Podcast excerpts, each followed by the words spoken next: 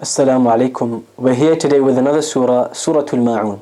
Allah says, أرأيت الذي يكذب بالدين فذلك الذي يدع اليتيم إلى آخر السورة until the end of the surah. This surah, to understand its background, is Allah subhanahu wa ta'ala in this surah describes the qualities of someone who has neither pleased Allah nor pleased His creation. Um, someone who has neither neither worshipped Allah as he deserves to be worshipped, nor has he been of any use to, to Allah's creation. And, and this person is really, um, as described, to be in a very, very bad state. Um, the qualities described in this surah, many of them are qualities that uh, the Quran, generally speaking, uses them to describe a group of people known as the munafiqun. Uh, now, munafiqun is, is a term that many people translate as hypocrites. Uh, munafiqun a group of people who, when the Prophet, peace be upon him, and, and the Muslims migrated to Medina, so the second phase of the prophetic message, uh, there were a group of people who were not convinced about Islam, but pretended to be Muslim just to fit in with the community. And, and this is one type of nifaq, one type of hypocrisy, in which they are hiding disbelief. But they're almost worse than the disbelievers because they're pretending to be believers. You know, they're not disbelievers, but kind of like being obvious, clear about it. They're disbelievers, but putting a fake mask on. So, so this is one type of nifaq. Um, another type of nifaq is kind of drawing, drawing from that any form of religious practice where one practices or one kind of pretends to be something they are not. One appears to be something they are not. They try to look a certain way for the sake of certain people. Whereas uh, religion, Islam, is a is a deeply embedded belief that is a connection with Allah, with God Himself, and has not and, and that part of it has nothing to do with, with human beings.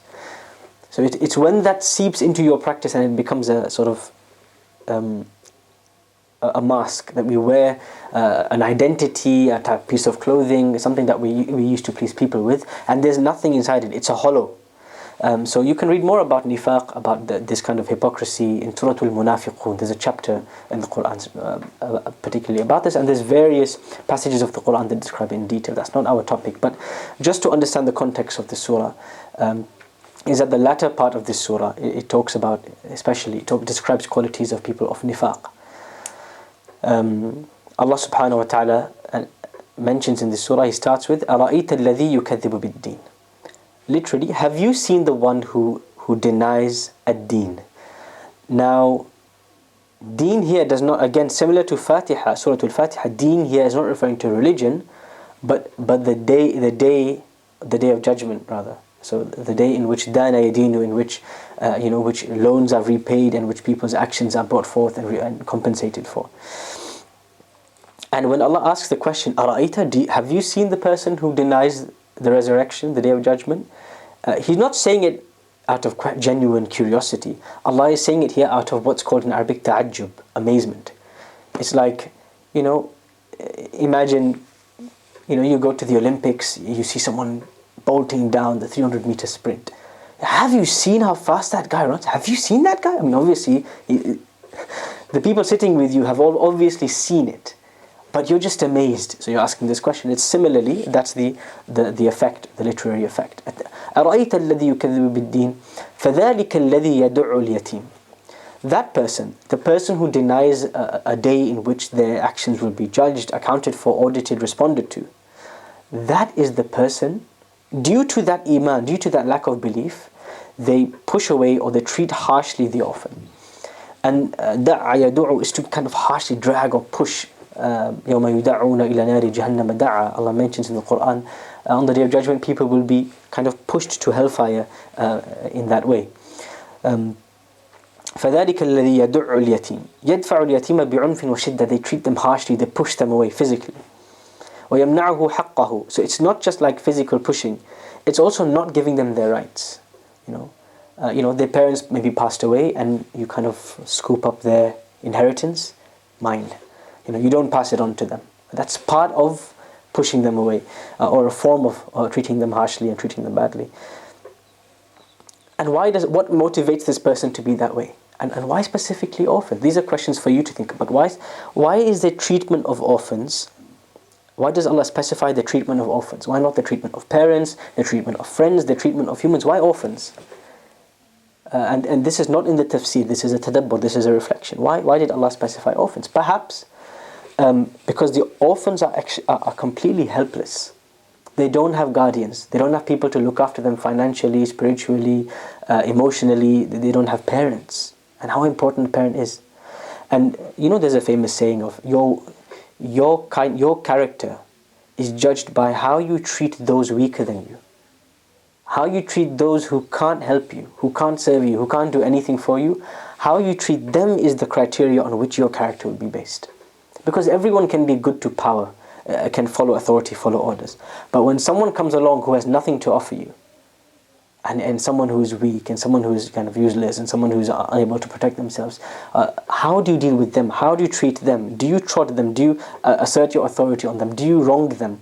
when you're in the position of authority. That's that's how your character is is um, is judged. And so somebody who denies the day of judgment is evidently somebody who's going to cut corners They're going to cut ethical and moral corners. They're going to um, their sense of what's right and wrong is not the same as one who has a fixed list of things that are right on right and wrong given to them by a divine creator. And so what's the first example Allah gives? ذلك الذي يدع اليتيم somebody who pushes away treats harshly is unjust towards the orphan ولا يحض على طعام المسكين um, الحض هو الحث such a person would not be would not encourage others to to feed to feed someone who is needy they would they would not want to feed someone who is needy so Allah is now moving from their treatment of others to their obsession with wealth and again, this is a theme you see quite often in, in some of these shorter surahs, these Meccan surahs. وأحرى به أنه لا يطعمه بنفسه لمحبته المال وبخله به. It's out of arrogance, out of uh, kind of miserliness, out of love for wealth, hoarding. They don't want to give food to to the miskeen, to the needy. Um, then Allah subhanahu wa ta'ala he chooses so, so these are these these first three are kind of general remarks and now Allah in the second part of the surah is going to specify the munafiqun. So people we describe, people who are faking their Islam. He's going to specify them and, and certain characteristics that they have that are detrimental, he's going to describe them. So Allah says, فَوَيْلٌ لِلْمُصَلِّينَ الَّذِينَ هُمْ عَنْ صَلَاتِهِمْ سَاهُونَ So woe be, so, so wail we mentioned before in the previous surah, wail is a, is a way the Arabs use to kind of condemn something um, وعيد وتهديد or uh, it's also uh, you know linguistically it's, it's something that you would kind of that person is going to have a bad ending you know so the translators usually say woe be to X well, this is an, this is old English you know this is Shakespearean English um, فويل للمصلين woe to those hypocrites who pray salah so this is talking about the hypocrites and this is why tafsir is important. You need to know who these verses are dealing with and, and directing to. So you don't think that anybody who prays salah is uh, won't be to them. Now specifically, here's another quality. الَّذِينَ هُمْ عَنْ صَلَاتِهِمْ سَاهُونَ They are those who pray salah, yet they are unmindful or they are heedless of their prayer. They are heedless of their prayer, meaning as-sahu, this kind of uh, being heedless of salah. How, how does it show? What, what are the signs of being heedless of salah? The first one is not praying on time. And the second one is when they do pray, when they eventually do get around to praying, they don't do it properly. They, uh, not, neither the ruku', neither the, the length of time they stay, neither the way they pronounce things, is, the whole thing is a shambles. Um, and the evidence for those two forms of heedlessness in salah, that Allah is blaming and Allah is kind of condemning it as a qualities, these two separate ones, is the hadith in Sahih Muslim where Anas ibn Malik radiallahu anhu says, I heard the Prophet sallallahu alayhi wasallam say, تِلْكَ صَلَاةُ الْمُنَافِقِ That is the salah of a hypocrite. He starts to describe it. يَجْلِسُ يَرْقُبُ الشَّمْس He sits in wait watching the sun. حتى إذا كانت بين قرني الشيطان until when the sun is between the two horns of the shaitan, meaning it's, it's about to set. So this is referring to Asr Salah, the late afternoon prayer. That when the sun is nearly about to set, it's nearly Maghrib time, the time is nearly over. قام فنقرها أربعا. He stands and he pecks on the fourth floor times, uh, floor four times. It's a very quick salah. It's a very superficial salah. لا يذكر الله فيها إلا قليلا. And and how little that he actually remembers Allah in that salah.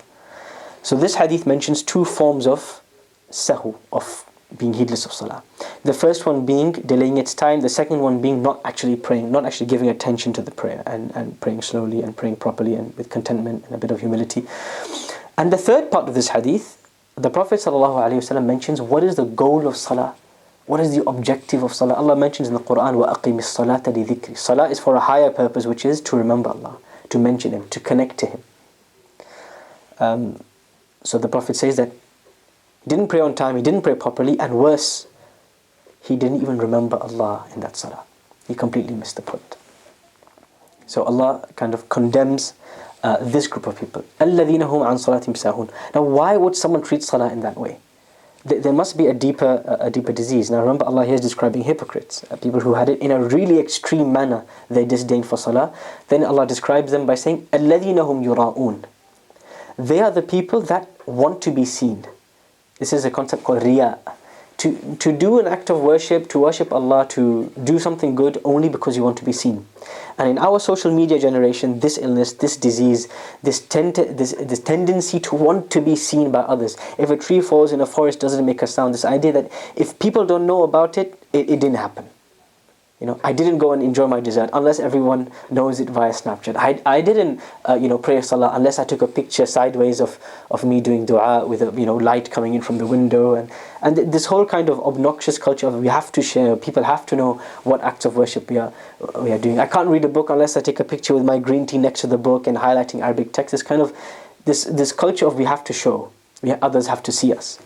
And the definition of riya, Shaykh Salih al-Usaymi is, um, إظهار الأعمال إظهار العبد عمله ليراه الناس فيحمدوه عليه is for a person to kind of show off their deeds, show their deeds to others, so people can see them and then praise you for those deeds. That's the definition of riya. To want that, to want their praise and their sight of you is called riya. So Allah says, الَّذِينَ هُمْ يُرَاءُونَ the peop- these are people who want they want people to see them praying salah and praise them for it and thank them for it um, فَيَحْمَدُوهُ عَلَيْهِ And then the last ayah of this surah, وَيَمْنَعُونَ الْمَعُونَ Al-ma'un, uh, essentials. Al-ma'un refers to essentials. You know, essential things that people need in a household. Uh, you know, um, things, things, tools used to clean clothes, today's washing machine, um, you know, sponges used to, to wipe dishes, um, cleaning material, an iron to iron your clothes, things that we consider as essential little appliances, a fridge to store your, your food. Obviously, in, in the tafsir material, there's reference to old tools that people would use in their households. Um, you know, bowls, plates, pans, saucers, spoons, you name it, little chargers. Now, the thing is that such necessities are not, not everybody owns them especially uh, in the time of the Prophet ﷺ, and people would lend each other these kind of basic necessities, especially if you have extra. And lending them doesn't harm you. You lend a spoon, a plate, it doesn't really, you don't really lose out on much, especially if it's going to be given back to you. Um, buckets, uh, al-qidru wa dalu, these are the examples that are mentioned in classical literature. Why would they, why does Allah describe them as people who don't share al-ma'un. They either, you know, one interpretation is they don't give zakah. And the other one is that they don't even share their household essentials. Now zakah is 2.5% of one's, one's wealth. Um, why would they not share 2.5% of wealth? And why would they not give away a spoon to a neighbor? You know, what is it, what's the disease Allah is pointing to here in their hearts? It's their obsession with this world, an obsession with their belongings, with their materials, the hoarding mentality I've got to keep everything. I can't give anything away. Um, I, I can't give anything. I can't lend anything. I can't just the inability to separate yourself from your belongings, from your attachments, from your materials. Um, and the conclusion is such a person. Allah describes them as someone who denies the day of judgment. That's a belief. Um, they they push away orphans. They treat them badly. They're unjust towards them. And they they don't they discourage uh, or they push away the giving of food to, to needy people uh, they don't pray salah properly nor on time um, they do they pray salah or they do acts of worship or do deeds in order to be seen by others so in order to be part of the crew in order to be to be seen but not in, in sincerity and they don't share their essentials with others they don't share They don't want to give even 2.5% of their wealth to charity. These are the six traits Allah mentions in this surah. Um, the latter four, the latter four of them are specific to hypocrites, uh, and those six of them in general are, are those six traits in general are traits that we can sit back and think we all have 5% of some of them. You know, all of us delay salah sometimes. All of us, you know, to some extent, we're not praying salah uh, properly. We're not giving it the effort it deserves. Um, uh, all of us, to some extent, are attached to our items. We're attached. We're consumers. We, we are materialistic to some extent. Um, we, we're constantly looking at the next milestone in life, the next house, the next car, the next uh, thing we can achieve. We're unhappy with what we have. We're dissatisfied. You know, we're constantly comparing others. We want to be seen doing good things. We want to be seen as part of a group, as part of a society, a masjid. Uh, you know, we want to be seen. And so all of us can share, can think about ourselves. Go back, and, and I think the point of reflection for all of us is to think about which of these traits reflect in us, and not to hate yourself for those traits but to think how can I solve them? And remember the, the first thing mentioned in the surah that one of the core reasons a person behaves in this way is that they don't really have conviction, certainty of belief in the day of judgment. They don't really, really, really believe that they're going to be judged and asked for every action they do. If they did, they would behave in a completely different way. And Allah mentioned this similarly in, in previous surahs as well. If, if you had known ilm al yaqeen, as Allah mentions in uh, in, in one of the previous surahs we discussed, if you knew with certain knowledge, you would not have behaved the way you did. Um, in Surah Takathur. So these are certain some thoughts for us to take back and to reflect on and to think about. Um, and, and certainly write something about it or jot a reflection down, uh, you know, note down some benefits that you learned. And inshallah, I'll see you tomorrow with the next surah. Assalamu